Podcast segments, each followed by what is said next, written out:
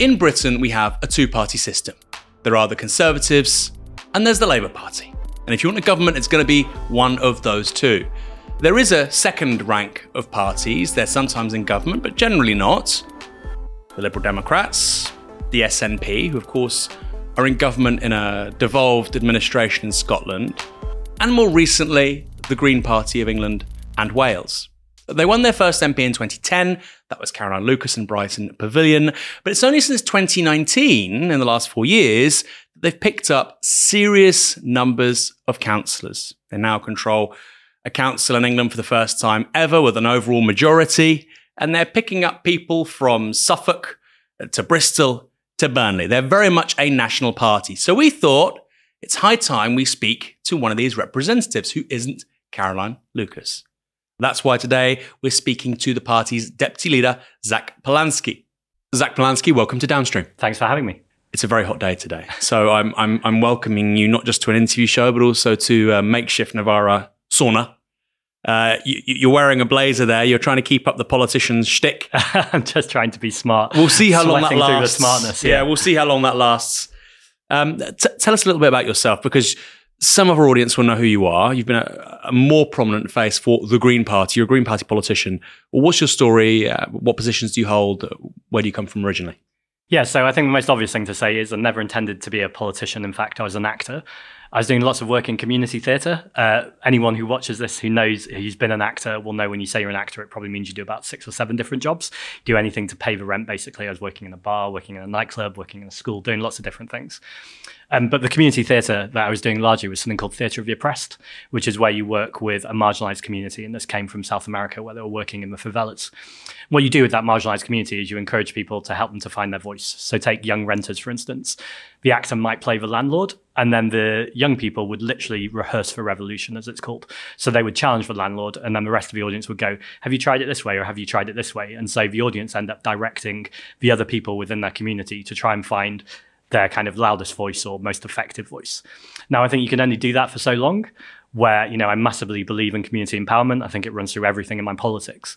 But you can have the most eloquent, articulate speaker who has found their voice. But if there's still systemic injustice, there will sometimes be injustices that mean their voice just doesn't cut through or, they can't get things done. So I think it was only a matter of time before I got involved with politics. Um, in 2005, 2006, I went to live in America. Um, I was at drama school there. I didn't know if you want this long. Go on, history. Zack. Nobody else. this is exclusive downstream content. Amazing. Anyway, uh, when I was there, I think that was the first time that kind of I woke up to politics. It was George Bush's second election. Right. I was living in the deep south near Atlanta, Georgia, and both my LGBT friends, but also my friends from you know the black community and various other communities, were really deeply feeling the effects of what was going to be another George Bush election. In fact, on my birthday, a surprise party that the community threw for me, uh, George Bush won for a second time, which I would say, you know, threw a dampener on the party. It was 2004. Yeah, yeah, exactly. Yeah. Good, good historical knowledge there. Um, I think what became really obvious to me at that point was the problem with the two-party system, which I'm sure we will talk about uh, in this interview because it runs through a lot of the work we do and the need for proportional representation. So when I got back to the UK, proportional representation was kind of my mission. It was the thing that was was on guard. And at the time, the Green Party, I felt, weren't talking about that. Um, I've since spoken to Natalie Bennett about that, and she said completely fair, fair, enough. Like, if you've got 30 seconds of airtime, are you going to talk about the climate crisis or are you going to talk about proportional representation and electoral reform?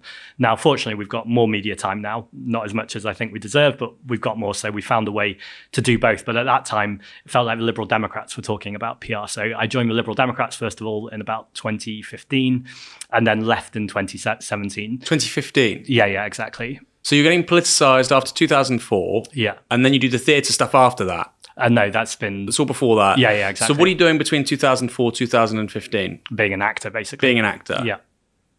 And you decided to get involved in parliamentary politics in 2015 or in 2010, or when, when was there, there more of a sort of a, a focus to electoralism?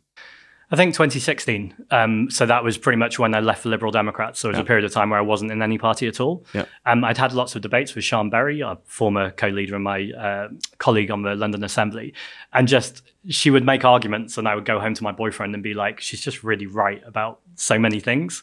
And actually, there's coming a point where I'm realizing I'm just in the wrong party. And as much as proportional representation is important to me, mm. there must be a space in the Green Party where people are talking about electoral reforms, but actually a party that is on the left that is talking about the need for social justice, environmental justice, climate justice. All of those things are clearly core to everything the Green Party believes in. So that was when I made the move.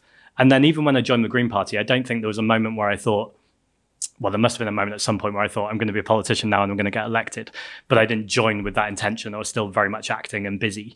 And I think this is lots of people's experience of joining the Green Party. I should phrase it differently because I want people to join the Green Party, but you join and then someone goes, Oh, would you like to deliver some leaflets or would you like to help with policy?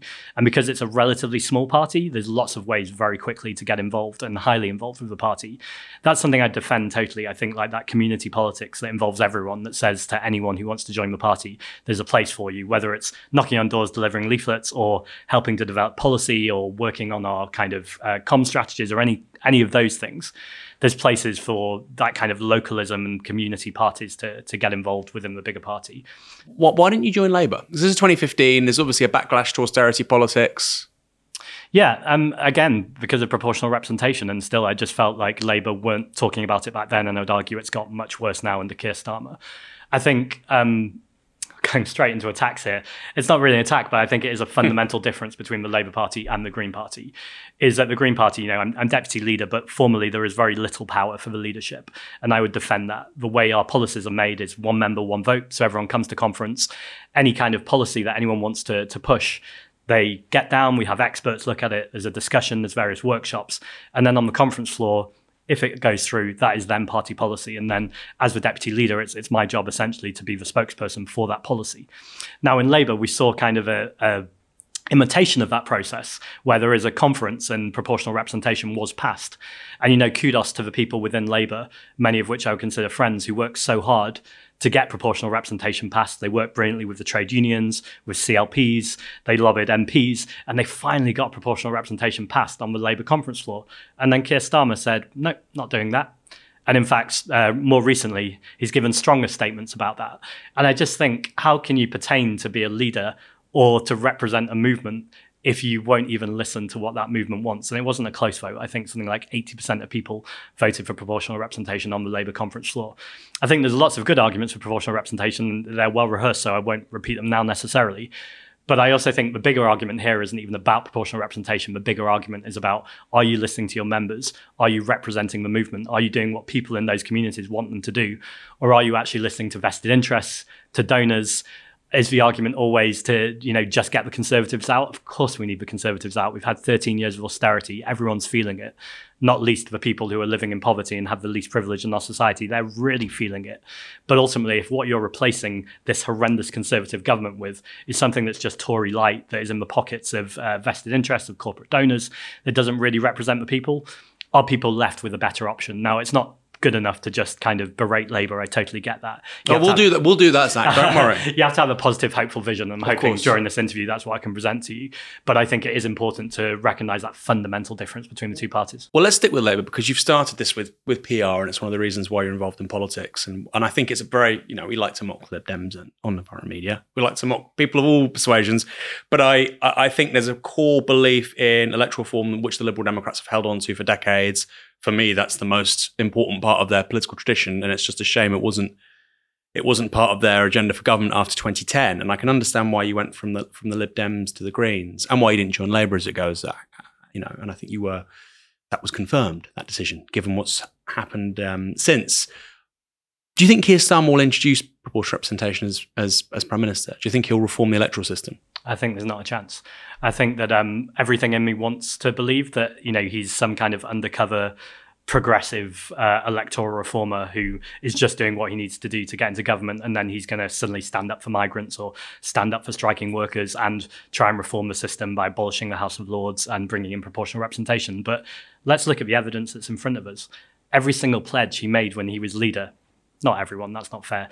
Nearly every single pledge that he made when he was leader is getting ditched day by day. And it's being done with almost a joy. It's not like he's mm. kind of hmm. carefully trying to hide it. It's a very kind of, well, look, you know, I'm purging the left. I, am sick of them. I, I, didn't want to. Didn't it's very want conspicuous, anyway. isn't it? Exactly. And I think it's clearly part of that political strategy. And so we also know he's not brave. He's um, arguably a safe pair of hands. I don't think he is a safe pair of hands because I think society is clearly in a very destructive uh, we're not really in a cost of living crisis, we're in an inequality crisis. So if you're a safe pair of hands that are going to maintain that inequality, then that is essentially continuing the destruction of society, not least the existential crisis that is the climate crisis too. So the idea that you can just maintain the status quo as a safe pair of hands, I think, is a very challengeable statement. But I think it is also fair to say is he's not a reformer. He's not bringing brave policies. He's not looking to rock the boat or shake things up.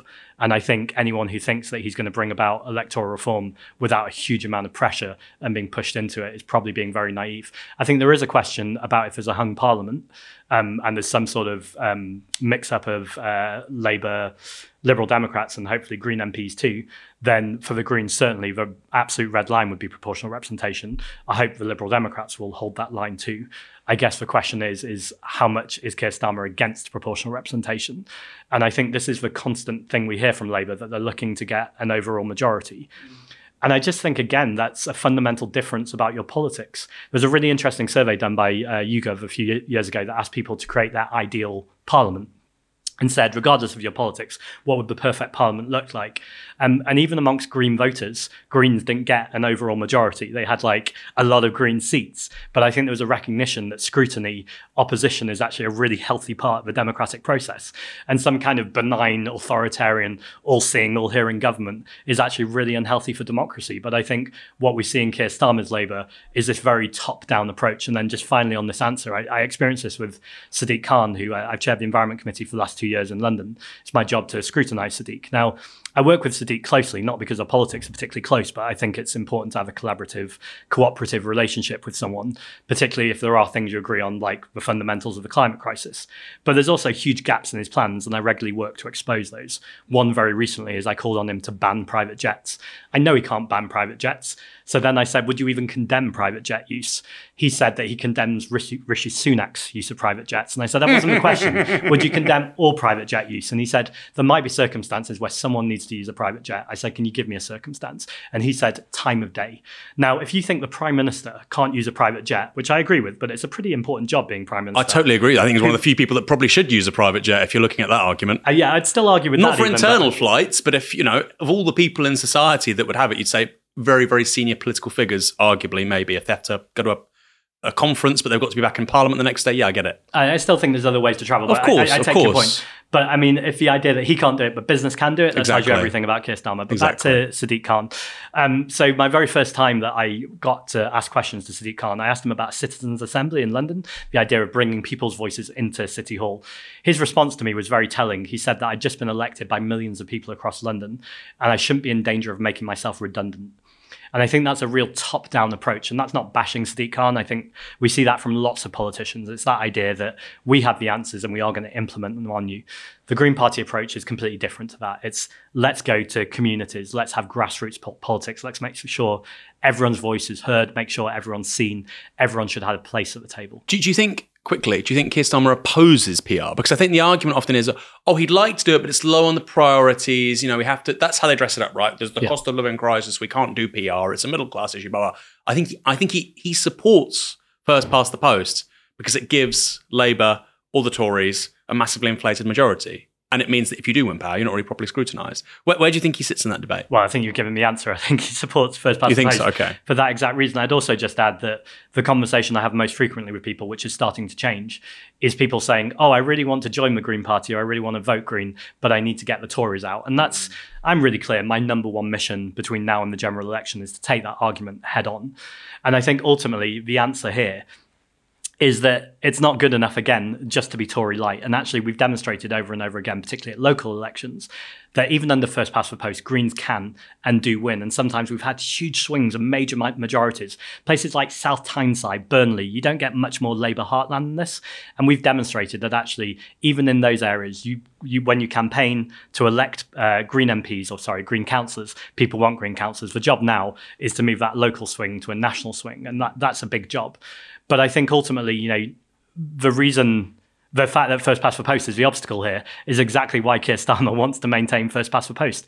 You very rarely meet anyone who's very enthusiastic about Keir Starmer. You meet people who are enthusiastic about getting rid of the Tories. My argument to those people are you're essentially being held trapped by him. You're being held trapped by the same system that he is the one that is maintaining along with this Conservative government. So, actually, the best thing you could do to hold a future Labour government to account is to have more Green MPs. And I think that's a vital role that the Green Party are increasingly going to play in the next few years.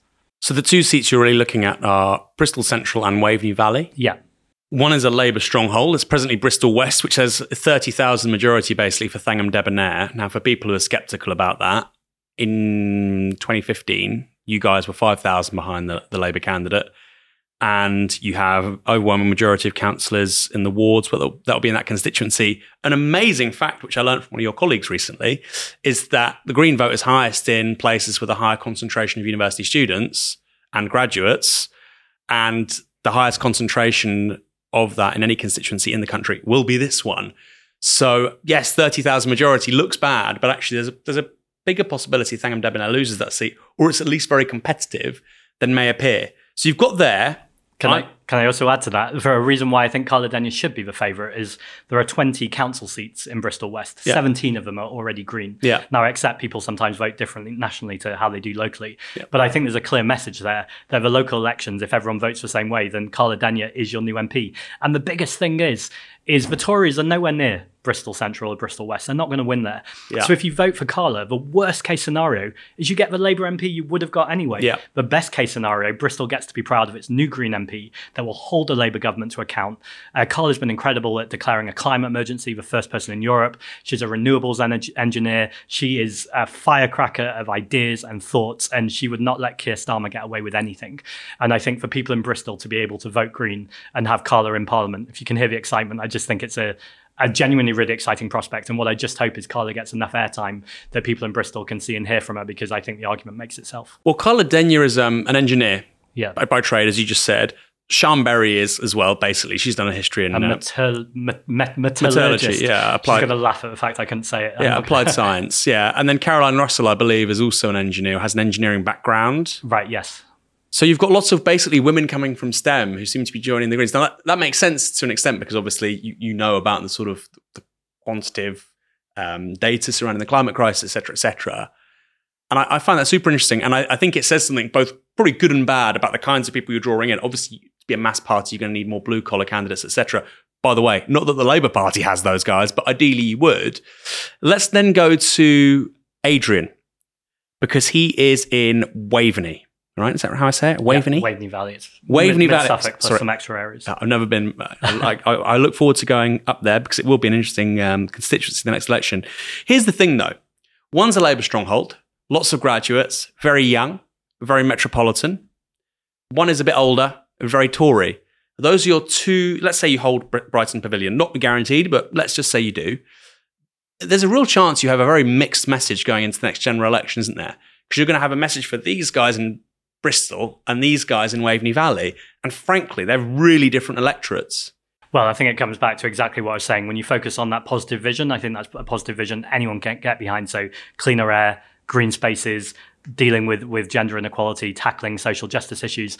I think these issues are issues that matter to everyone, and I think 13 years of a conservative government, people are absolutely sick of them. They're out of touch, out of ideas, out of time, and the Labour opposition that aren't presenting anything. What was interesting in the recent local elections uh, in Mid Suffolk, where Greens have won an outright majority for the very first time, again we won the popular share vote across that constituency. So people vote nationally the same way they did locally. That's another Green MP.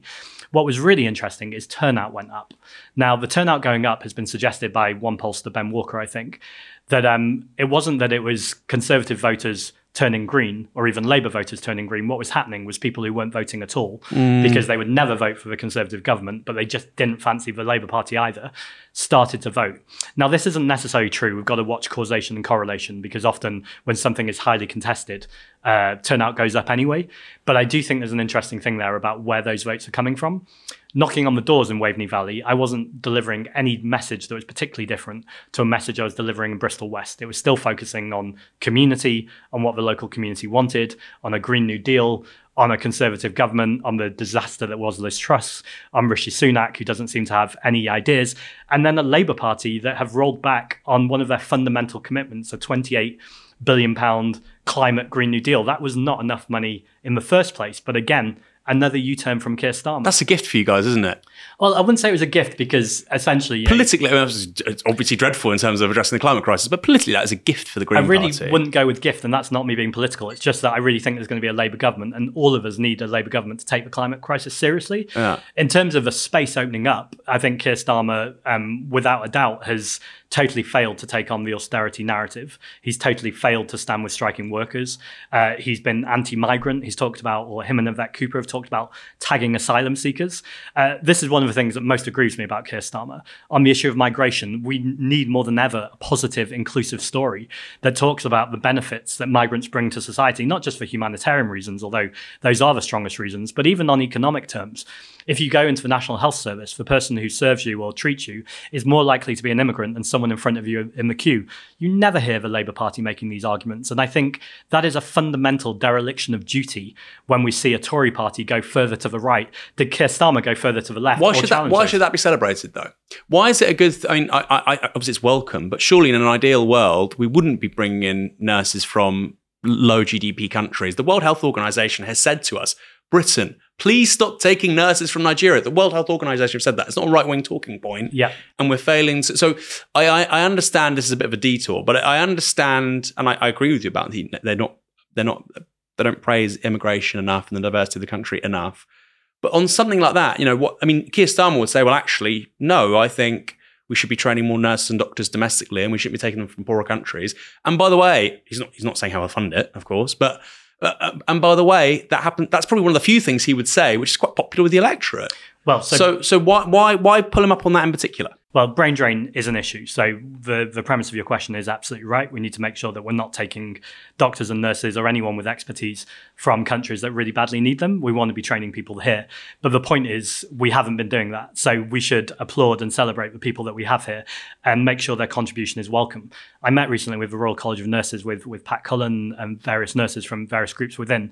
I spoke to this one nurse patient uh, who'd come over from from Africa. She'd been working in the country, and she talked about the package that was presented to her to come to England to have this brilliant life as, as a nurse, to be able to contribute to society. She said she's faced racism, inequality, and has felt that her contribution has not been met at all. Now, she's been brave and she's speaking out about that, and I'm really pleased she is. But just think about the amount of people who have come over from countries who feel grateful to be here, who are being treated like crap, but also feel like, oh, I, I can't challenge that. And especially when I turn on the media and I see people talking negatively about migration, like, that there isn't another phrase other than that that breaks my heart to see that. And just one other thing and this is so important. In fact if i say nothing else today this is the most important thing for you to hear or your viewers um, i was uh, on tuesday i was on strike uh, or joining a strike action with a union in london called united voices of the workers this is 145 low paid black and brown immigrants uh, that have come over to the uk and are working uh, there's seven sites. Amazon is one of them. Ogville,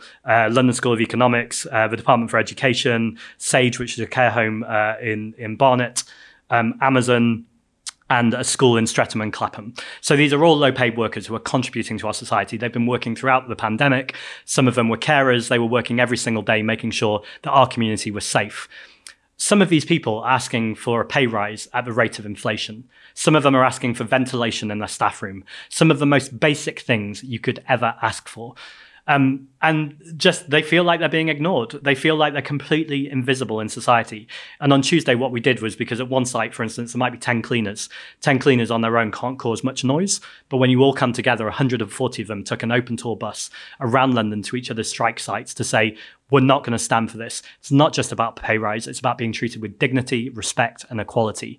And I think we're seeing more and more of that action happen. And from the people I spoke to in the street, they were shocked about how these people were being treated. Of course. And you would not get this from the right wing media. You would hear that these people would be shouted at or you should be grateful. I didn't hear those responses in the street. I heard this is outrageous that these human beings aren't being given the most basic dignity Mm. in 2023. And we talk about public sector strikes a lot, and that's right. And you know, I absolutely defend public sector work, workers' right to strike too, and have been striking a lot with them too. But I think there is this invisible sector of society that's been working so hard and suddenly during the pandemic, they were suddenly visible because we were locked up in our homes. And these were the people keeping our cities moving. And I think we need to recognize that. I said to them yesterday, I'm doing this interview today. Is there anything that I could ask people to do? And they said donate to the strike fund would be the number one thing. So if you'll excuse the cheekiness for getting people to check out the United Voices of the uh, World, would be a really good thing for people to do. Maybe we'll put that in the description. maybe you know Novara's politics isn't. We're not, we're not entirely right wing. You know, maybe there's a small chance. Um, sticking with this thing you said about the the different um, uh, the different constituencies actually sort of finding the same message appealing. I can totally see that. Everybody wants a better high street. Everyone wants better air quality. Everyone wants more livable streets. Although if you put an LTN, they start to sort of have a panic attack. But in the abstract, people tend to like these things. But even LTNs are more popular than the media present them. Oh no, of course. Not to tangent us too no, much. no, of course. And I, I think the, the thing is, I think what's happened is that different electoral demographics want to do things at different paces. yeah. And I think where they've been rejected is where perhaps they've been it's just been done a little bit too quickly and enthusiastically. But I think generally people like them as an idea. I think that's indisputable actually.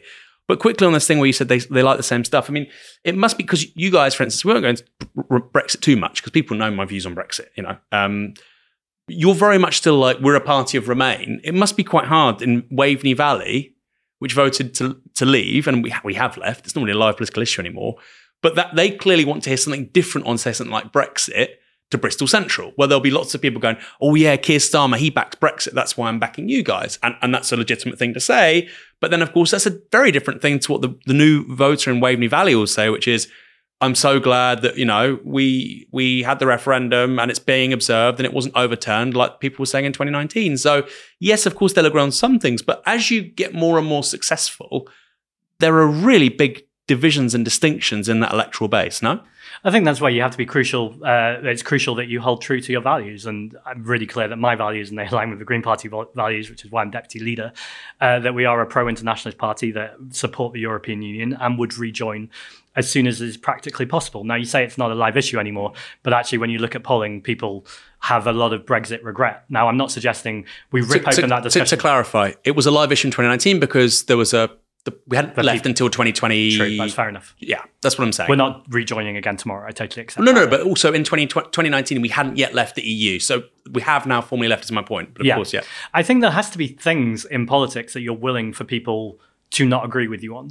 But I think people can still admire and still vote for your authenticity, for the fact that you clearly believe in what you're saying and that you will continue to have that conversation. I think it's a thing in local politics for certain, is the idea that consultation is often notification. So local councils say, oh, we're going to consult, but actually they're telling people how things are being done.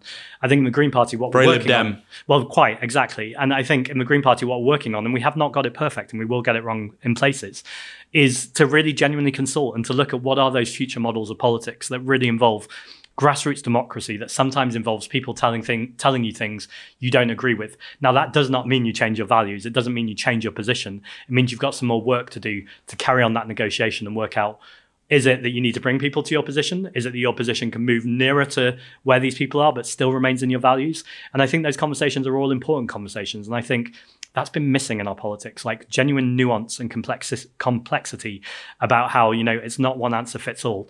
But in terms of our values, like I couldn't be clearer that, you know, uh, facing the climate crisis, being pro LGBT, being uh, pro migrant, standing with striking workers, challenging austerity. These things are not changeable and they will never change. And I understand that means some people will not vote green. And I think that's where you have to go, okay, well, those are those are civil those are civil rights issues. But rejoining the EU is different, right? So, like, even I would be. I, I voted Labour in the May elections. I have a perfectly full disclosure. My wife's a Labour councillor.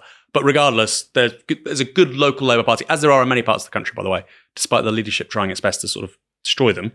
Um, and what I would say is, I could be tempted to vote Green, But if there was a real chance of the Greens winning in my constituency, and I thought, oh, if there's five Green MPs and it's a hung parliament, we will literally have to relitigate Brexit again, I wouldn't vote Green.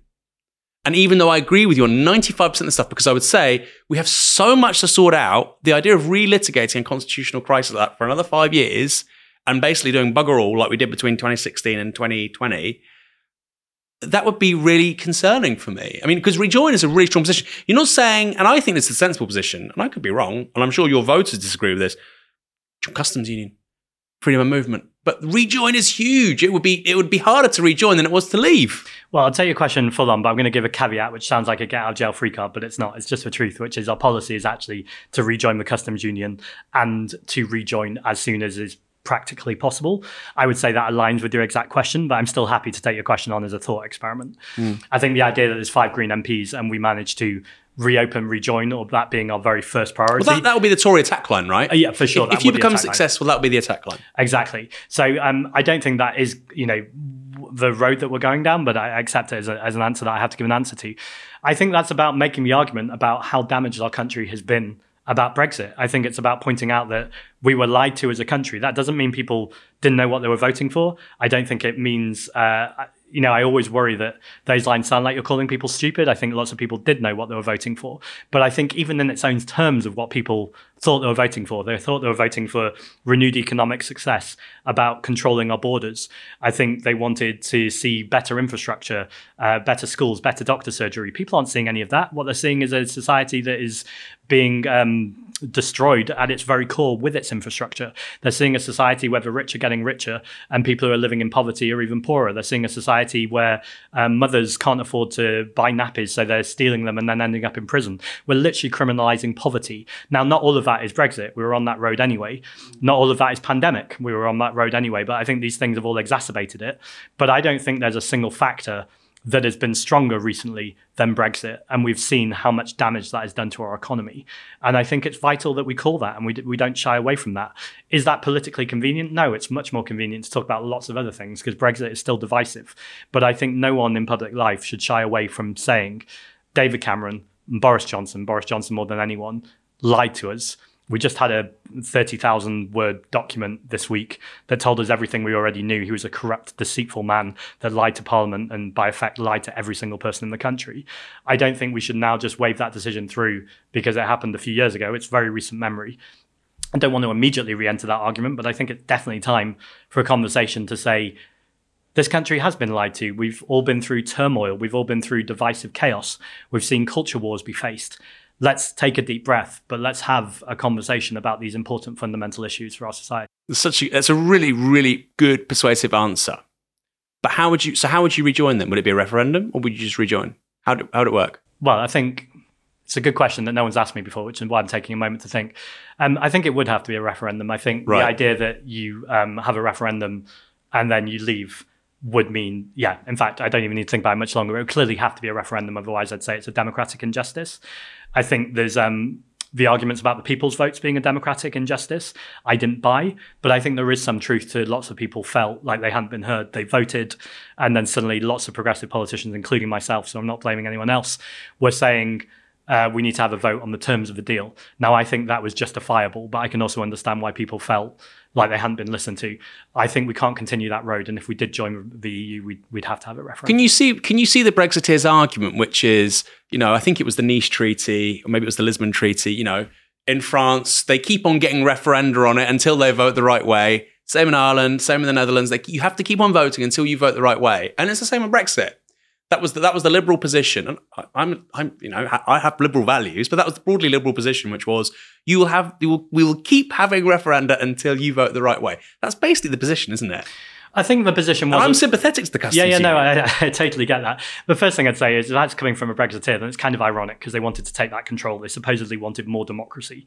And actually, I would say having more votes, more elections, and more referendum, if you have the belief and strength of your argument, then you shouldn't be scared of those votes. You should win. Yeah, but it only arguments. goes one way, isn't it? So if we'd voted to remain, you wouldn't have said, okay, let's keep having more referendum because the, the issue would be settled because, because Remain lost. Well, we Well, I think it would have been settled for a few years, but I think if then polling had shown a clear indication that people were unhappy with the decision, then I wouldn't have necessarily been making That's the argument because I want to remain. So I'm not going to be disingenuous and say I would have made that argument. So even if even if Remain had won, you would have been open to the argument that say Brexit Party or UKIP keep on winning European elections, Nigel Farage keeps on going and be just question time.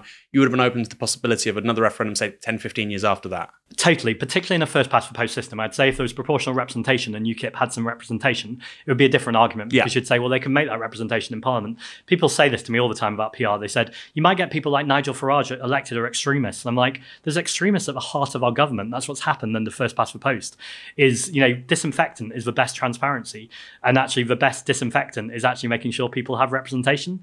I don't want those people in Parliament, but actually if they represent enough people and that's millions of voters, then of course they should have a voice in the House of Commons.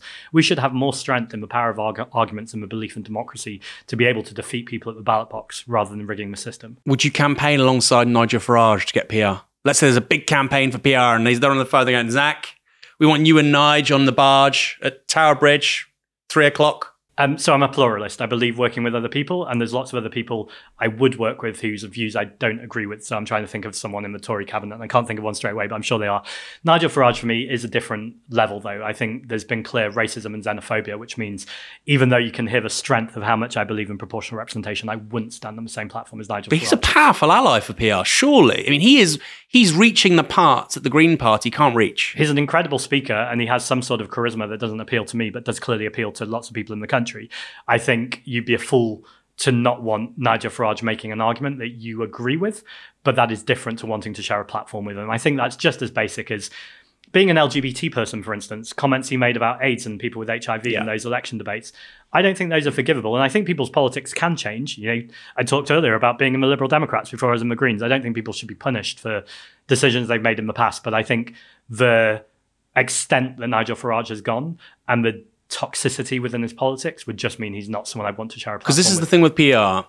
If there was a referendum, I could see it winning. I don't think there should be a referendum on PR, by the way. I think it's a daft thing to do. But I, I, if there was a referendum on PR, I can see it winning, even handsomely, if you had real collaboration between people like yourself and, and people who, frankly, you would never otherwise work with. Somebody like Nigel Farage, Caroline Lucas, Liberal Democrats, part of the Labour Party.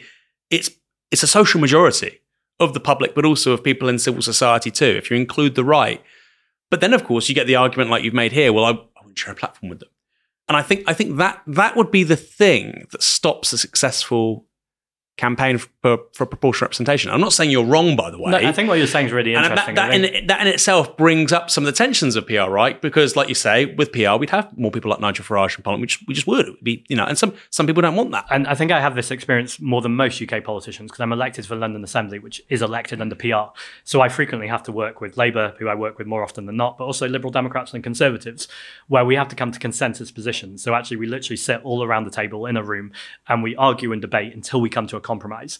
And I think often that compromise represents the people who elect us better than even if my decision, as much as I would love it in its purest form, got chosen. I think it's actually really healthy that you work through something and you end up with a document. So we've got an organisation like Make Votes Matter, who I'd also give a shout out. They're the non-party political cross-party campaign for uh, proportional representation in the House of Commons. Uh, they would work uh, with reform, as far as I understand, or the likes of Nigel Farage, uh, particularly around strategy and how you might do this. And it's not to say I wouldn't, uh, you know, include people who work for the Green Party to get in the same room with people who work with other parties that I don't agree with to talk about strategy. I do think, though, where you put your face and your voice is important in terms of your reputation and what you're saying to people who back you and support you.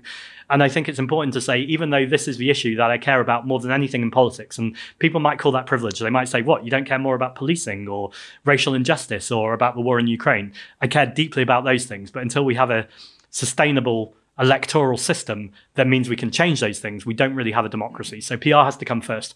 But even though that's how much I care about PR, I still would not want to stand on a stage with a fascist because I think Is, is he fa- so Nigel Farage is a fascist? But I mean, obviously, I'm not suggesting you go and stand on a platform with Nick Griffin. I mean, that is Right. that's historically the line. I think it's so the the time for me. I mean, there's a few times, but one time that's just come in my mind. I've not thought about what Nigel Farage has said recently, which has been nice for me. But one thing that jumps in my mind is during the Brexit referendum when he endorsed that breaking point poster, which had 200, 300 brown faces that weren't even from the European Union, stood in a queue. He was appealing to the worst uh, instincts of people's racism, of scapegoating a minority community, of saying the reason why you don't have a, a, functional NHS or a house to live in or a social home is not because of 13 years of austerity, because of a conservative government that don't care. It's because of those people who live in countries like Afghanistan, Yemen, Sudan that have absolutely nothing to do with the European Union. He um, inflamed those. He was happy to do so. He's shown no regret in doing so. He is do- he's willing to do whatever he needs to do to win. I'm frustrated even talking about Nigel Farage. Like, but the sooner he could go away, the better. isn't that the point, though, Zack? Which is what a powerful statement, image, statement to say, I disagree with this guy on everything.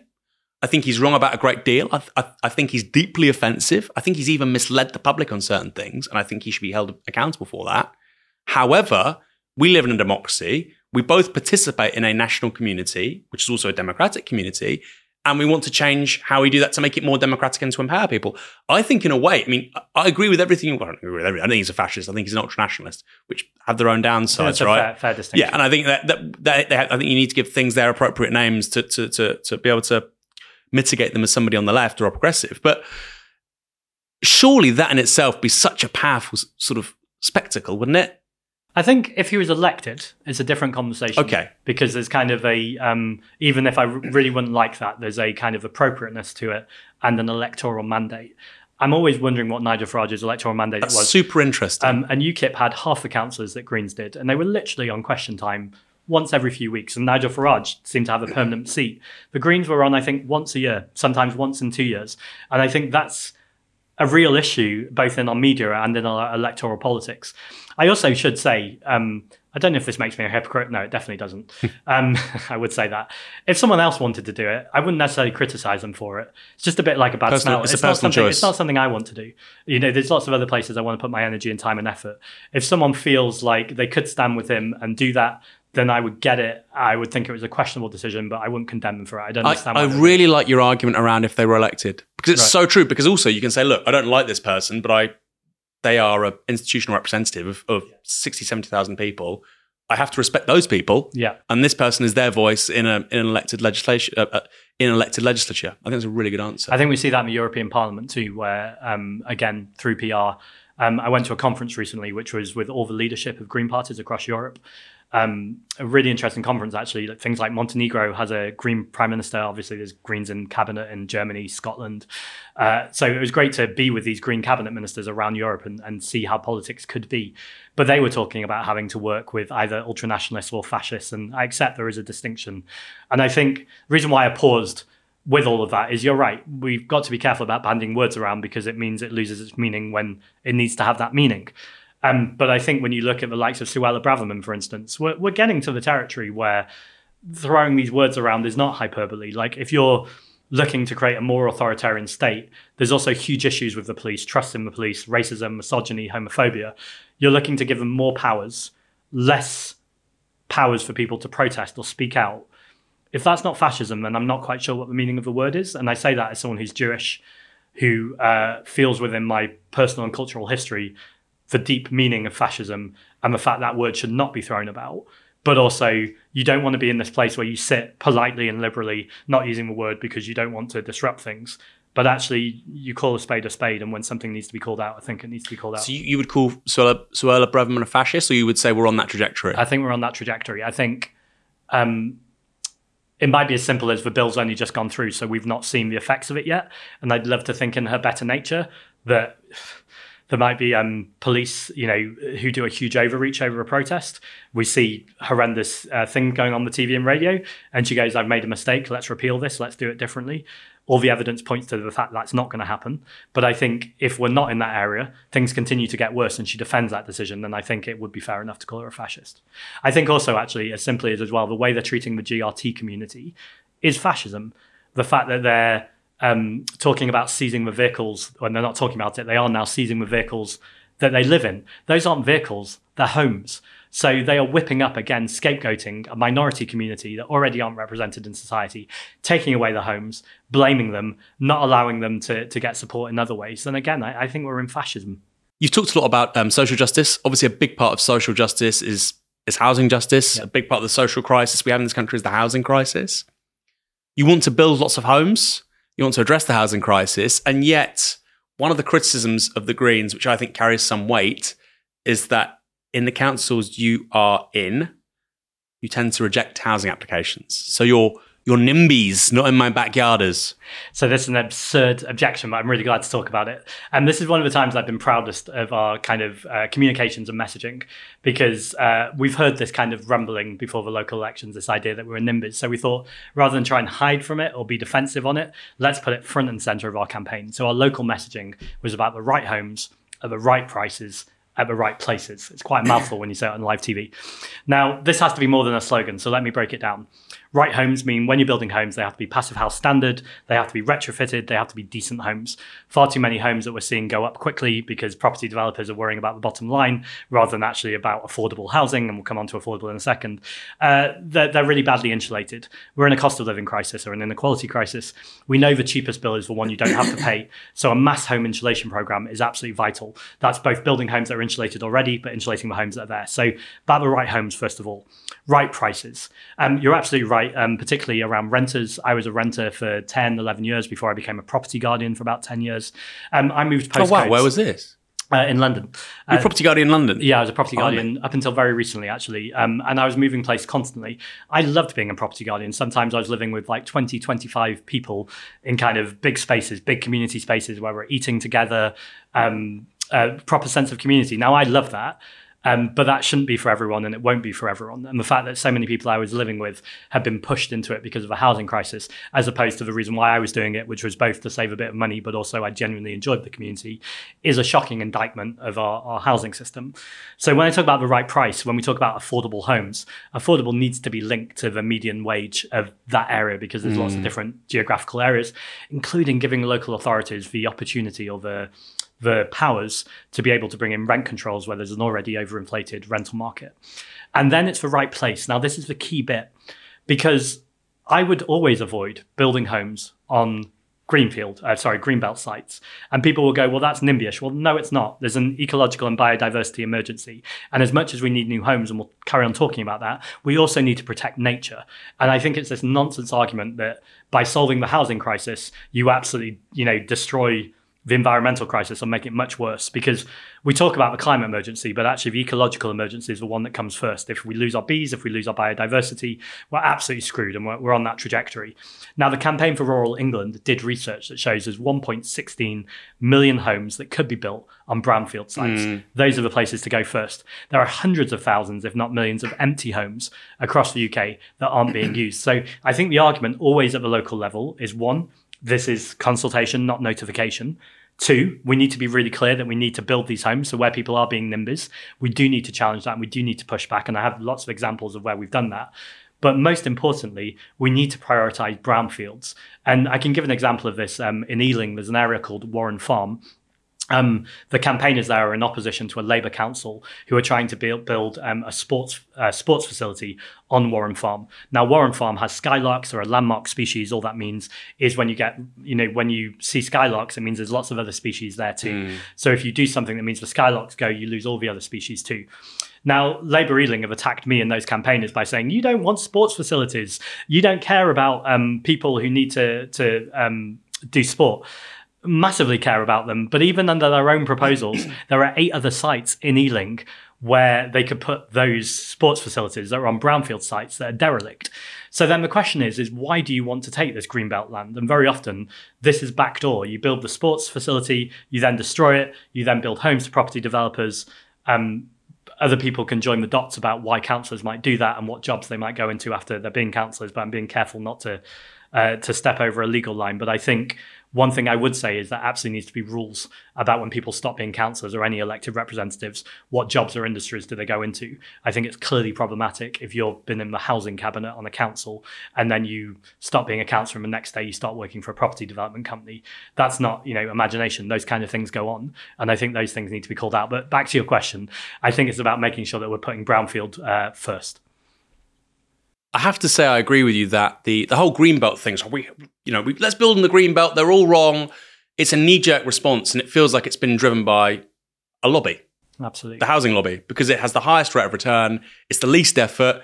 You once you've gotten over this this regulatory barrier of being able to build there. You don't have the problem you do have, you have with brownfield sites, right? Which is, hello, we'd like to build this new unit, 200 people, and it's bang in the middle of your community, which obviously some people will object to, et cetera, et cetera, et cetera. It's just much easier to do. And I love brownfield sites. You go to any, you go to any town or city in this country, walk down the high street, it looks like shit, right? And you think, what, why aren't these like beautiful Art Deco buildings or Victorian buildings? Why isn't that a block of like 200 two, three bedroom flats for, for young families to live in. We don't, and, and, instead we're saying, no, let's build Barratt homes on the green belt and fuck the animals. You think, oh, this doesn't make any sense. And in Paris, they're doing amazing things where they're retrofitting kind of old estates to build genuine, affordable, uh, well sustainable um, council homes or social homes, and they're being proud of it too, and they're getting top architects to do that. So you have these sites that people can be proud of, and we're just absolutely missing that imagination. But when we talk about lobby, I know we're coming on to nuclear in a second, but I think there's similar arguments here. But for me, they are anyway. In terms of, I think we always need to look at what is the money pushing these arguments.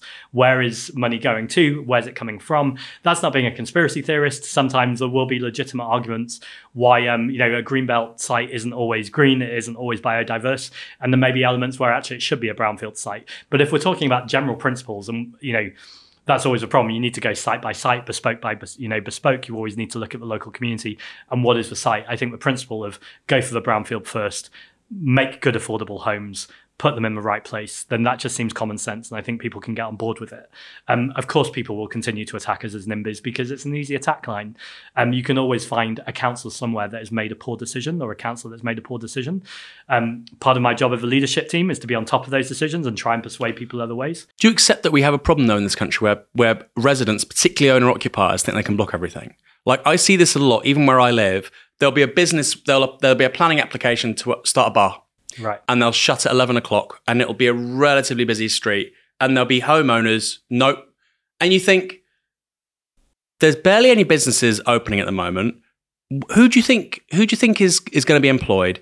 How do you think business rates are going to be paid? How do you think VAT is going to be collected? Like, so there just seems this default amongst particularly older owner occupiers. I don't mean to be ageist, but that's my experience of it. That might be inaccurate. It might not be representative of the wider situation. Who, who basically just don't want anything to be built. No, no, no, no, no. I remember it was a Lib Dem. It wasn't one of you guys. He he had a leaflet ahead of the local elections, and it was like, "I stopped this. We blocked this. We said no to this." And that now increasingly is politics in in many places. And the worry is that more Greens will mean more of that.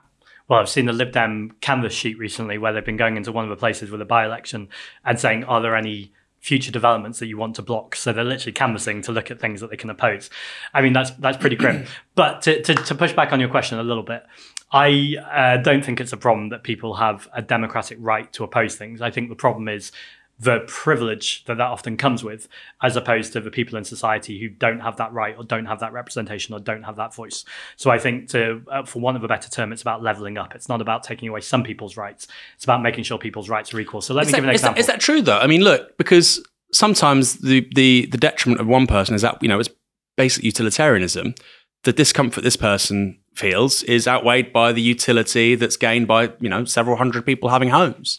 Well, so one of the proudest things in London that I'm really proud that the Green Green Group did was Siân Berry uh, pushed for a long time for um, people living on estates to have resident ballots. So if they want to regenerate, and I'm putting that in inverted commas, mm. your estate, they used to just be able to come in, destroy your estate, which by the way, is terrible for embodied carbons, carbon. So it's not just a social mm. justice issue; it's an environmental justice issue too. And then push you further out of the, you know London to a further further zone and put you in new housing if you got any new housing at all. And she lobbied Sadiq Khan for a long time to say, at least have a vote on this. Like, ask the people if this is what they want. Um, credit to Sadiq Khan after a long, long time pushing, he finally came around to doing this. But now we've got a new problem, which is you have these resident ballots, but um, councils pour lots and lots of money and propaganda into this area, promise for residents lots of things that often aren't later delivered if they vote for regeneration. And so, uh, something Siân's arguing for now is a resident empowerment fund. So, this is saying if these ballots are going on, this is money for residents who don't want it to be knocked down to have equal power in this relationship, to be able to put out leaflets or have a community event that talks about the reason why destroying your home is not the right thing to do. Now, that's not about saying buying votes, that's about saying let's equalize the power struggles that are in these relationships. And I think far too often, uh, people do have too much power and privilege, and it means that lots of people don't. Just to give you another example, Soho. I think it's very obvious that those roads should be pedestrianised. Um, We saw it during the pandemic. We saw lots of restaurants pop up. It was this kind of beautiful moment of alfresco dining. Now, people argue that is just giving the road space to businesses, and I agree. Uh, alfresco dining was lovely, but that's not the way it should be done. It shouldn't just be given to business because then you're giving public space to businesses, and they can start to decide uh, who can or can't eat there, who can or can't sit there. And also, there's issues around disability too. You have to make sure it's accessible. But the general principle that taking away the road and putting uh, trees there, putting grass there, just saying people shouldn't be driving through there is something that should be happen. But local residents are being very vocal against it. Now, the Labour councillors, when it was a Conservative council, seemed to think it was a good idea to pedestrianise Soho. It's now been a Labour council for over a year now. There's no real talk about pedestrianising it. And they keep saying to me, you're not listening to residents' voices. I do think there's times where the argument is so strong. You know, Soho is symbolically a place where to have that pedestrianised, to not have traffic driving through it, to have a genuine community space, both for the LGBT community, but for Londoners, is an undeniable argument. And I do think that if people want to live in the very centre of London, but are going to complain about, you know, low levels of noise between 10 p.m. and midnight, then that is an opportunity where I think as an elected councillor, you have to be able to say there are other places you Also- can live. But but this space is is, is for what, what what this is for. You can afford a flat in central London. I'm pretty sure you can afford secondary glazing, you know, or a white noise machine or some earplugs, you know, just go to the Boots chemist up the road. It's true. So I'm being fair. Some of this is social housing. I think there's then a genuine Well, the- more the- discussion to have. But yeah, of course. If you, if you are wealthy enough to have bought your home, absolutely. I, I've encountered that, right? And you just think, crikey, this has cost you a couple of grand. Because the here, and, and people say, well, that's not, you're not being fair. But here's the thing listen to residents. What it means if you keep those roads open, and, and the reason why they oppose those roads being pedestrianised it- is because it has direct impact on the value of their homes. Right. So, what we're saying in this transaction of listen to residents is the value of their properties matter more than the revenues generated by successful businesses and creating a more hospitable living street for, for people to enjoy. That's what we're saying. There's a trade off here, right?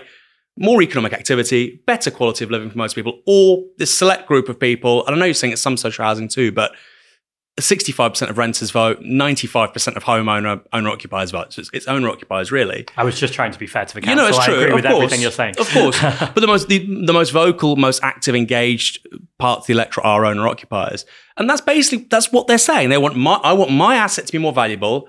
Screw everyone else. So I I, I think we need to work out those incentives and change them a little bit. And, it's also worth adding that the people breathing in the worst air from all that traffic are those people living in that area too. So they might be saving on the price of the home, but they're toxifying their lungs as well. So I I think mean, it's incredibly short term. It may end up that you build some beautiful, iconic, you know, uh, sort of streetscape, and actually it goes up. But that, I mean, that's the perception for them. It's around about this time on YouTube videos that you'll hear a sponsor. These are our sponsors. We want to thank XYZ for making this video possible. Well, we don't do that here at Novara Media. We don't have any sponsors. We have the occasional YouTube ad. But overwhelmingly, our revenues, the reason why and how we exist is because of our supporters, people who want to see a different media for a different politics, who want to see a people powered media. Now, if you want to join them, can I suggest you go to novaramedia.com forward slash support and perhaps become a supporter too? Because these conversations that we have with elected politicians, with activists, with thinkers about solving the fundamental challenges of the 21st century are hugely important. I'm sure you think that too, otherwise, you wouldn't be watching. So if you agree, why not support Novara Media today? We recommend one hour's waged work a month. So if you earn £10 an hour, that would be £10 a month. We really appreciate it. Now, where we may disagree a bit more is on nuclear. let's go for it.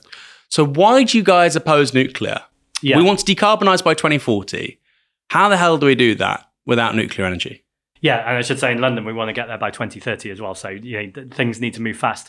I think the argument that people often make, and it's not the argument I'm going to make, but I'll at least present this argument, is that it's not safe, that it's dangerous. What do you do with the nuclear waste? I have um, sympathy for that argument, but I do think that if we invest in science and technology, we could probably get over those barriers. The reason why I don't support nuclear is because it's slow. It's expensive. Um, in 2010, 2015, we saw talk about nuclear or renewables.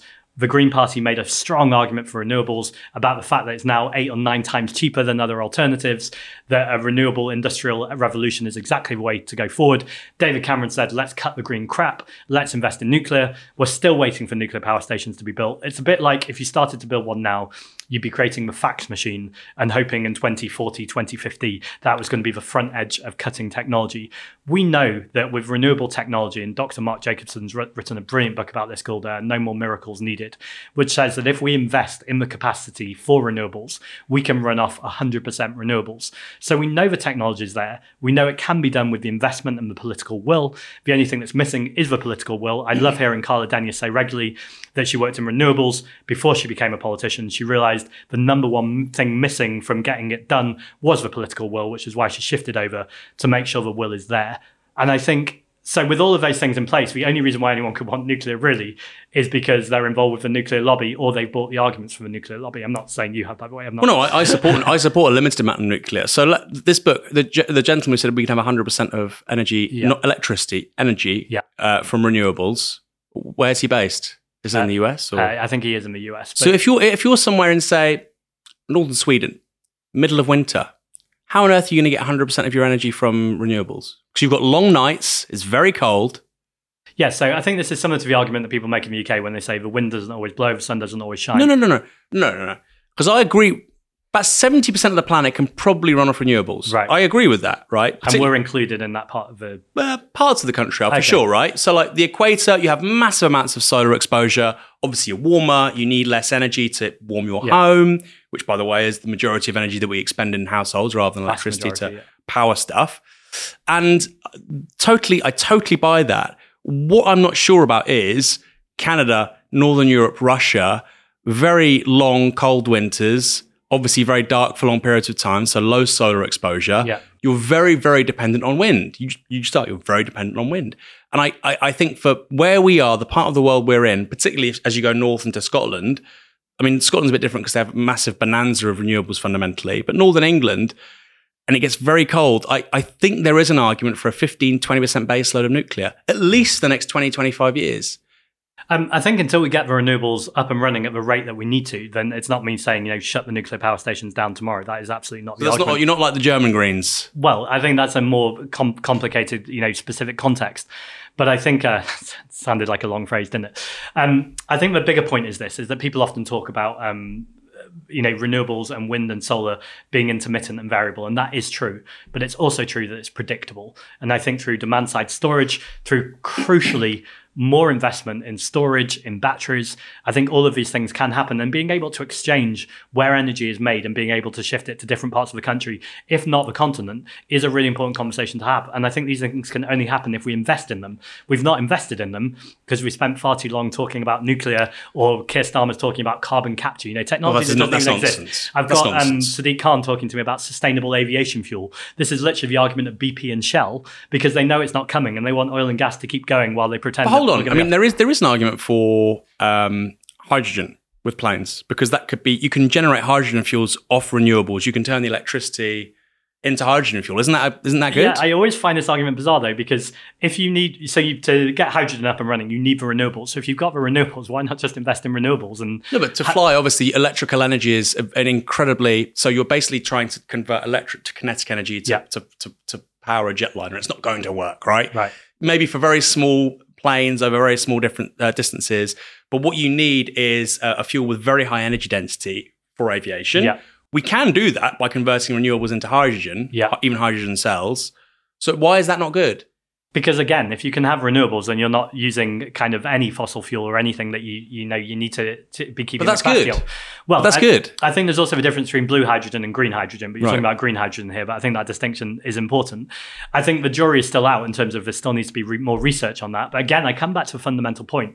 If we know that wind energy and solar energy can power the uk with batteries with demand side storage why have we not put massive investment in that? And that's exactly why the green party's policy is 100 billion pounds a year for 10 years, so essentially a trillion pounds, to invest in making sure we're insulating homes, that we're investing in science and research, that we're electrifying our transport network, that we're investing in public transport, that we're making sure that we're getting cars off road, all of those things that can and must happen. Now, um, that's a big number, and instantly the media go, that's so much money you're going to need to borrow. There's nothing wrong with borrowing. People are learning the wrong mistakes from Liz Truss's government. If you borrow to fund unfunded tax cuts, that's a real issue that will crash our economy, as we saw. But if you borrow to invest in green investment, that's exactly the arguments we should be making. And when the Labour Party is saying we were going to invest 28 billion pounds, that was not nearly enough. I mean, that just about covers the insulation that we were talking about, mm. not the hmm. whole list of other things I was talking about. And now the Labour Party can't even defend that. They're, they're buying so hard into the argument with austerity. Now, the reason why I'm going off on this tangent is because when you're investing all of that money, part of that money must be investment in renewables. And when you've got that those renewables, this ends this conversation. You, you don't need to I don't think it does. new fancy technologies. I don't think it does because you, you said it's also the amount of water that is needed for nuclear energy yeah. as well is also yeah. an issue when yeah. water security is going to be yeah, one hundred percent. I think the idea that like in France, you say we're going to have hundred percent of electricity from nuclear. I think you cannot do that. It's very dangerous. Clearly, we can have them even in somewhere like Britain. People say, well, we don't have much sunshine here for solar. Go look outside, lots of greenery. That's a solar powered chemical reaction. I, I, I, buy all of that, but you still will need a certain baseload, I think, of 15 to 20% nuclear if you want to decarbonize rapidly without disruption, without people having to like see really major constraints in their energy consumption really quickly. So I think there's a political argument for nuclear as well. And you said it's the good thing with renewables is they're reliable. Yes, in the middle of winter in northern Europe, they're reliably bad. Like that's that's the problem. Not when we've got battery and demand side storage going on at a much bigger rate. I think then there's a much uh, bigger case for reliable renewable energy. But I think the point here is, is if you have baseload storage of 15 to 20 percent, and I hear you say. Mm that's what we need to accelerate the the road to net zero. I think that's what slows down the road to net zero because people go, we've got technologies, we're going to be saved, we just need a little bit of this and a little bit of that. And they're not doing the major investment that is needed in getting solar farms out there and getting wind turbines up.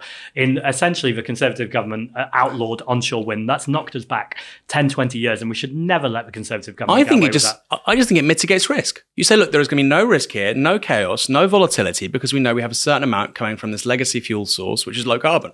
Yes, it's very controversial. It won't be, you know what, in 50 years, we might not even need it anymore. But we're trying to do this heroic transition, and this is actually probably necessary. And I, that's just my view. I think the much bigger risk is that we don't meet the scale of the crisis with the urgency it needs. Just yesterday, I went to along to a community power station, um, sorry, community power project in Hackney. The Leaside Trust have installed solar panels there, and they showed me the the kilowatts that they're using. They're using half of it, which is literally powering their own own area, and then half of it is going back to the grid. So actually, there's a huge economic argument for renewables as well. And I think the political narrative too that community energy means people at the local level have more say, more democratic right, and more economic connection to their local areas, I think is also a strong narrative argument that needs to be told too. I think the nuclear energy needs to be lost with Boris Johnson. It's that kind of big, if we could just build bigger things and stronger things. I know I'm being slightly unfair to the argument, but I think that does underlie it that people want these big legacy projects. But actually, what we need is smaller, decentralized projects where people have these things in their local area. If we invest in that and we get that running and then the numbers go, this isn't working, then sure, let's have a conversation about nuclear. But I think the that's the point because nuclear will take, as you've said, 15 to 20 years. Yeah. And if we want to decarbonise by 2030, 20, I think 2040 is realistic for the UK, sadly, because we voted in the Tories in 2019. But I, I, think that sort of saying, oh, actually, if we fail, oh, well, well, we'll do this instead. I think if you're saying we have to decarbonise by 2040, no ifs, no buts, I think nuclear has to be there. Well, I think we go at renewables from the first day that we have Greens in the government, uh, and hopefully, you know, I'd say hopefully a Labour government with Greens in it, whatever the mix looks yeah. like, you go straight for renewables. I mean, these renewable projects are ready to go mostly. A big mm. part of the mm. problem is planning has essentially outlawed them. There's a second problem here, by the way, that isn't often talked about, but I think is worth it, that I've been pushing Sadiq Khan on, is the skills gap. And this is part of the just transition and the fact that we need to make sure that people have good jobs that are well paid, but also serving something in society that even if the government tomorrow said to London or to Sadiq Khan, okay, we're ready for renewables, let's go, we both have supply issues, but also crucially, we don't have people trained yeah. to retrofit these things. Now, every time I talk to a mayor about this, he goes to me, well, it's a chicken and egg situation. I can't, um, I can't uh, train people up right now, even though it takes three years to train an apprentice to retrofit in, in construction. I can't train these people up now until there's jobs to go to. I'm like, you're the mayor of London. Pull your procure- procurement levers. Get these jobs going. Have a big kind of a citywide program. Talk to the other mayors. Make sure we've got these projects ready to go, Awful. and then invest with your adult education budget in money. And I just think it's a complete lack of vision from the Labour Party at a time where it's not good enough again just to say the government aren't doing it. You need to be the opposition that has this very powerful, tangible vision of these jobs that are ready for people to go to, that are good jobs, that are well paid, that are unionized, that um, feel like they have this collective responsibility towards society, but also tackling the climate emergency on a war footing. I don't really like these war metaphors, but I think go for it. I think it's good. This is everyone's contribution to this is the only way we're going to meet the scale of this crisis. Do you think that the Labour Party have sort of lost their mojo with this stuff a bit? Because it, there is a precedent here, right? Which is you have Herbert Morrison, literally in local government in London. You have people like Nye Bevan.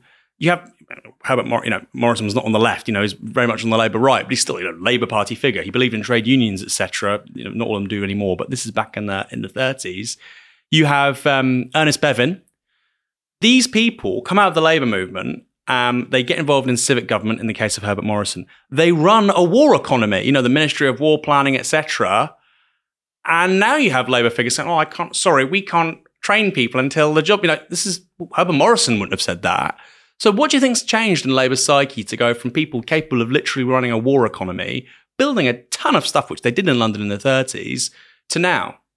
I think it's complacency. I think it's an absolute complacency about people's vote that for too long it has been about for 13 years we've had such an awful government that I think they've thought the only thing they need to do is oppose that government just a little bit. And I think there's been that lack of vision and leadership. And I think, to be fair to the Labour Party, it's been there at moments. I see flashes of it from Ed Miliband. I think when he was leader, it wasn't necessarily there. But I think while he's been in shadow cabinet, I've certainly been on panels and heard him talk and thought, yes, if the Labour Party was talking a little bit more like that, that's a vision we could get behind. But I think we've seen him increasingly sidelined. I wouldn't be surprised at all to see him reshuffled out of the cabinet. I don't have any intelligence on that, but I hmm. think it, it feels like I don't know how long Ed Miliband can sit there for much longer with the plans he says that the government, the Labour government, would do that are complete con- contrast to what Rachel Reeves and Keir Starmer are saying. So I think there's a very clear split there. I think we also saw it, frankly, from Jeremy Corbyn. I think uh, Corbyn's contribution to um, waking up millions, particularly of younger people, should never be undervalued or underestimated. I think there was a fire there that is completely missing from the Labour Party now that was visionary, that was about a better society. Did I agree with everything he had to say? Absolutely not. I, you know, uh, we don't even need to rehearse those old arguments, but I just think that kind of power and compassion, authenticity of someone who believed in something and wanted to change things. And I don't get that from Keir Starmer. I get a middle manager that just wants to kind of get through the day um, every so often make a bad joke that doesn't land, um, be on TV on the studios, and, and then retire. And I don't think that's unfair. In fact, I think that's quite generous. I think you've summed up most of the liberal class in this country, which is just basically sit out and retire. That's basically it. That's what most of them seem to be doing. On that thread, Sadiq Khan, obviously you're an elected member of the London Assembly. You work with him in a relatively sort of close uh, proximity. What's he like? Do you rate him as a politician? Yeah, so a few times he's credited me with um, moving his uh, ideas on things or moving the argument. And, you know, I'd be lying to say that's not flattering. He's the, the mayor of London. And there are times I'd say where Greens and Labour have worked together on the Assembly. I also think it is really worth saying that, you know, he's taken over from Boris Johnson. Boris Johnson cut like pride reception at City Hall. The mayor of London has been an amazing ally to the LGBT community. Uh, he's been really good on some social justice issues too. So I think it would be churlish of me not to recognise that and say he's not a infinitely better mayor than Boris Johnson was. However, and it's a big however, again, there is a lack of vision. He's just written this book about the climate crisis. And in fact, I think I mentioned in the book along with Siân Berry, my, my Green colleague. It baffles me that he's written a book about the climate crisis because at the same time, he's building the Silvertown Tunnel. For anyone who doesn't know, this is a 2.5 billion pound new road building project in the centre of London linking Newham and Greenwich.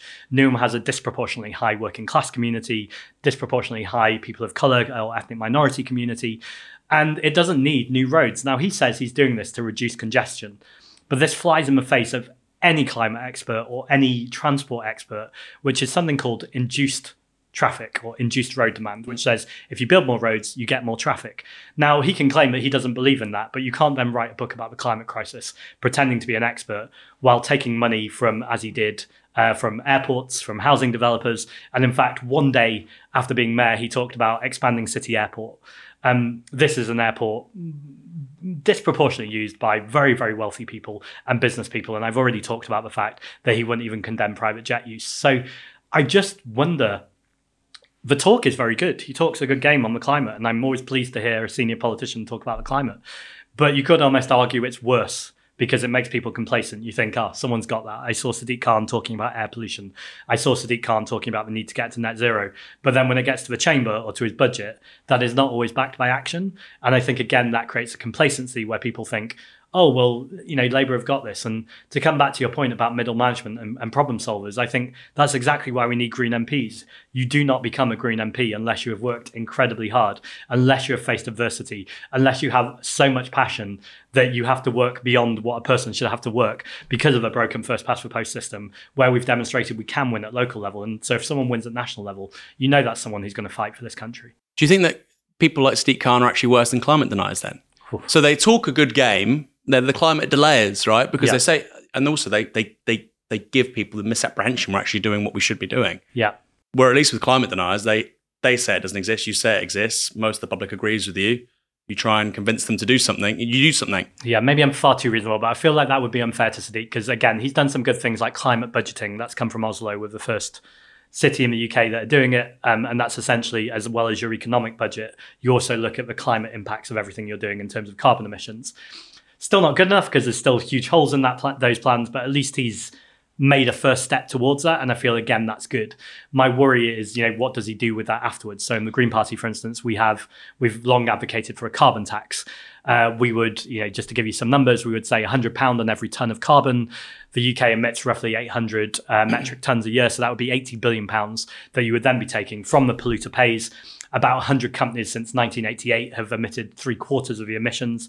That's saying, look at this deep injustice that's happening at the top of our society. Let's get that money from corporates. Let's spend that on social justice projects. Let's put it into a universal basic income, which I know that you have complicated feelings about. But I also support universal basic services. I think the only reason why people pit them against each other is they say, oh, you don't have the money to pay all of this. Well, I say, well, we do have the money. Let's do a wealth tax. Let's do a carbon tax. Let's go on a simple redistribution of there is immense wealth in this country, there is immense deprivation in this country. It's not rocket science. You move the money from the very wealthy, you support people, and I think that's how you get a better society. I, I do find it amusing. It's obviously it's very good. But I do find it amusing that a former Tory voter in Waveney Valley is now potentially voting for the Green Party, and the Green Party saying UBS and UBI. You know, they're more that's the left of me. Well, uh, I, but I also think that it is a really good point. I think there is a caricature of a Tory voter, and a Tory voter is very different to a Tory MP and a Tory donor.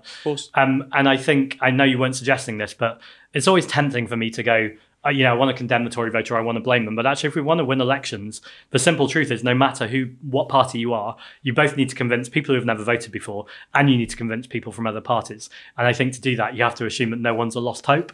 And I think when people see a universal basic income is not that controversial. It's just saying that every single person in this this society should have a roof above their head. They should have food. They should have the means to get you know transport around the city, and of course, public transport should be cheaper if not free um, to be able to do those things, I don't think is that controversial. And actually, even if you're really wealthy, the spirit level and lots of research shows us that a more equal society is better for your Tory voter. It's better for your Tory donor. So again, these aren't contentious issues. I just think they're things that haven't been communicated in the way maybe they should. And I, it's important to say the average Tory voter is actually to the left of the Labour Party. True. On um, Royal Mail, water, and and rail. To be fair, the Labour Party still are saying they'll nationalise that. But on Royal Mail and water, the majority of Tory voters from 2019 want to bring those things into public ownership. So what is Keir Starmer thinking? It should not be hard to support no, nationalisation. Like it's not like the private projects that are happening right now are running these services particularly well for anyone. Mm. I mean, that is an understatement. Let's look at the water companies. Let's look at the fact that we have literal shit pouring into our rivers and they're still like, oh, we're not sure about nationalization. That is dire. And I just think the public are so in a different. I, I don't even know what Keir Starmer's strategy is at this point, other than to send, send strong signals to the right of his party mm. that he's not dare going to listen to anyone who might be to the left of where David Cameron was. Yeah, well, it's the investor class, isn't it? And potential donors on uh, green activism, Just Stop Oil. Yeah. Are they bad for the climate movement? No. Uh, I so in 2018 I was arrested with Extinction Rebellion. I think there's really clearly a space for direct action. I then got elected, and I don't feel the need to sit in a road anymore. I chair, yeah, have chaired an environment committee for the past two years, but lots of people don't have that opportunity, and lots of people feel like the system is broken.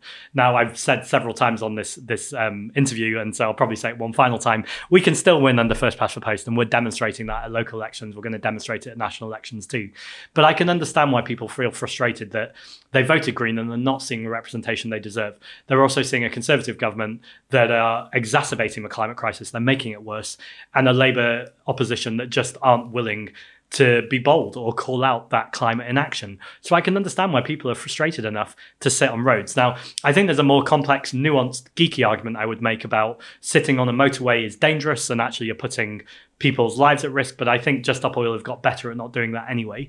But I think if your action is safe, it's peaceful, it's non-violent, and it's just disruptive, then disruption, disruptive action has to be part of any modern democracy. We've seen this with the suffragettes, we've seen this with civil rights, and I think it's absurd when anyone says, you know, disruptive action. They go, oh, you shouldn't pro- protest; it might disrupt people. I mean, it's literally the point. But that, that, that's a different question, though, isn't it? So uh, obviously, persuading people is the question. Uh, does it work? Is it effective? So we, we, agree it should happen. I think they should be able to do it, and I think the people saying they should be in prison. I think I don't agree with that does it work is a big question, right? So every time Just Stop Oil do something like this, I'm instantly asked to tour the TV and radio studios and go on and talk about the climate crisis. Now, granted, they don't want to talk about the climate crisis. They want a 30 second clip of me mm-hmm. talking about protest because they're trying to gotcha you.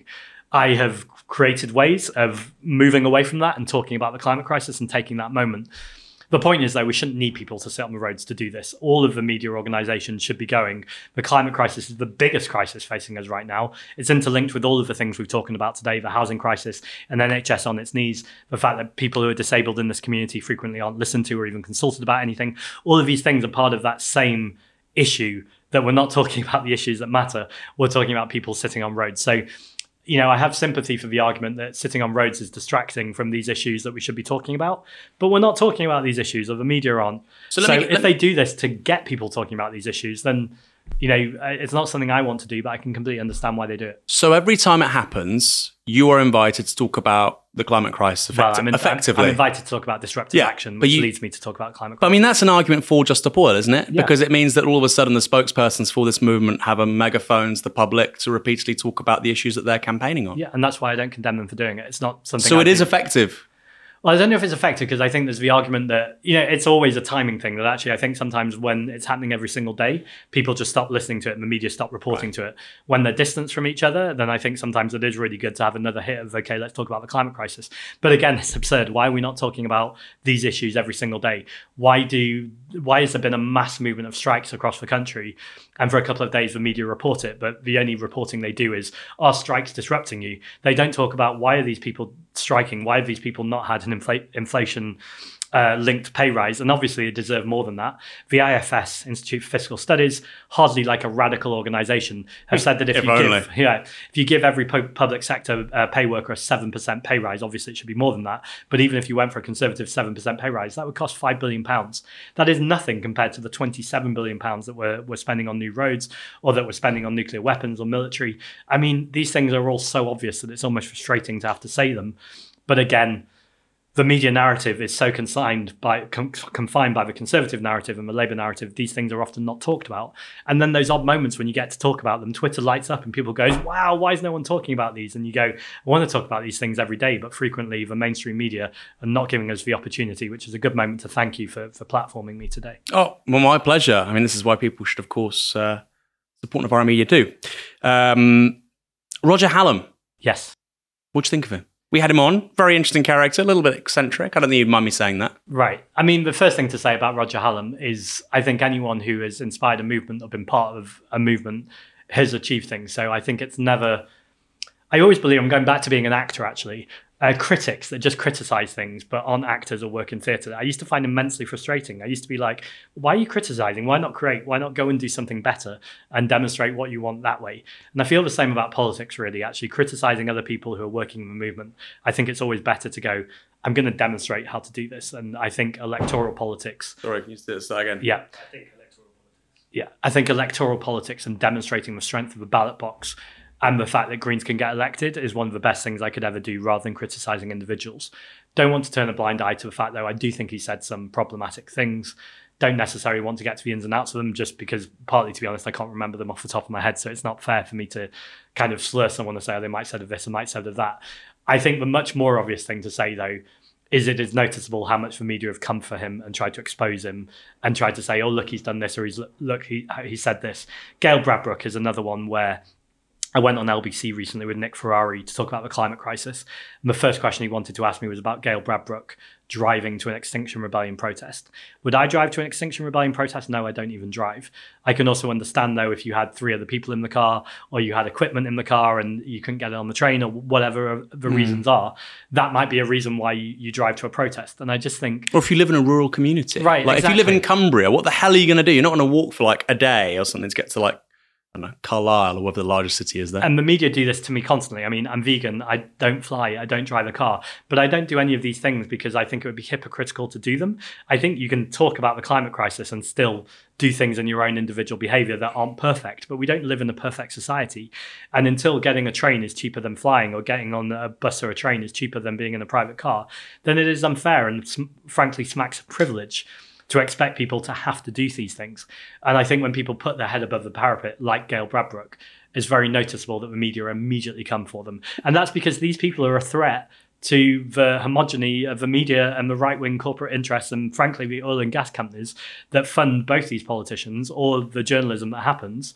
Uh, that of course they're going to look to discredit you. And I think, you know, I've certainly felt that at moments in my career too. And I think it's important that we we call that out. And the reason why I don't fly or drive or, or be vegan, to be honest, is just because I don't want to be on the back foot when I'm in the media. It's much easier to shut that down and go, no, actually, I take total individual responsibility for things I do. But frankly, I sh- shouldn't have to do that. We should have systemic change. I just do that because systemic change is so important to me. I have the privilege to be able to do that, and I pay a bit more to get a train. With Roger Hallam, what's really interesting is he used to be a farmer.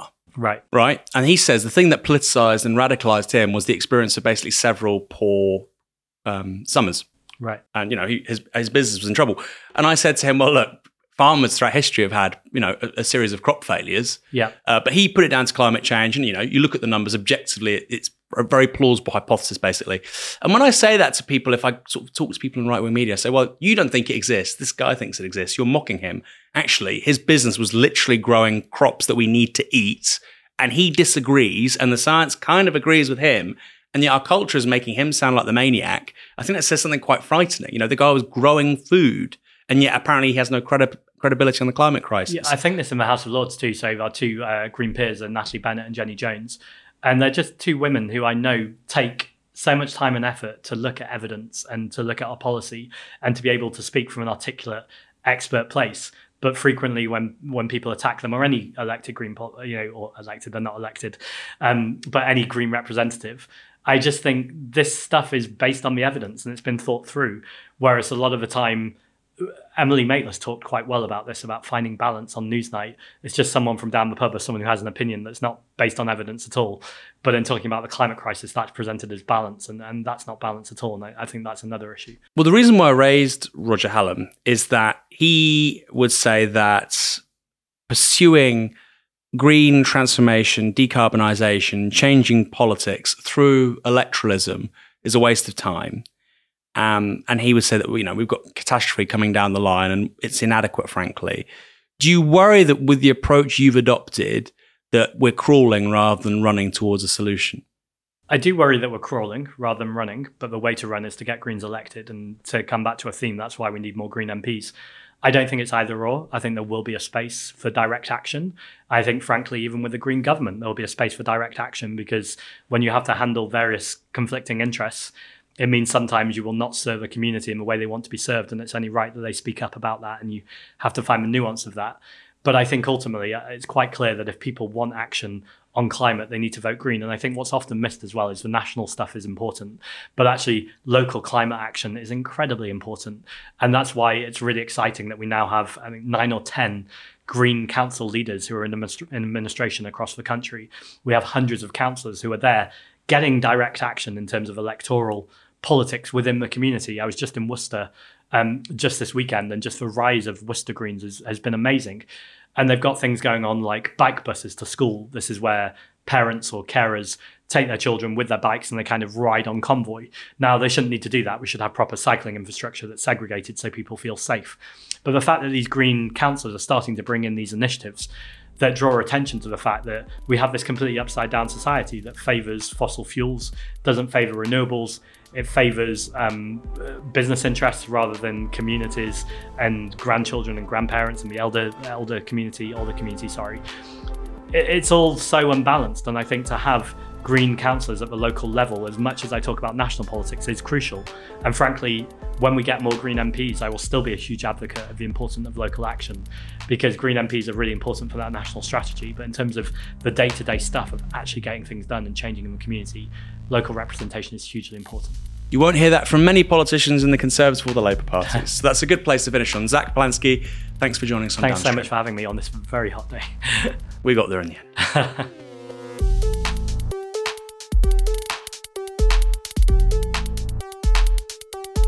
Support independent journalism and set up a regular donation to Novara Media from just £1 a month. Head to novara.media forward slash support.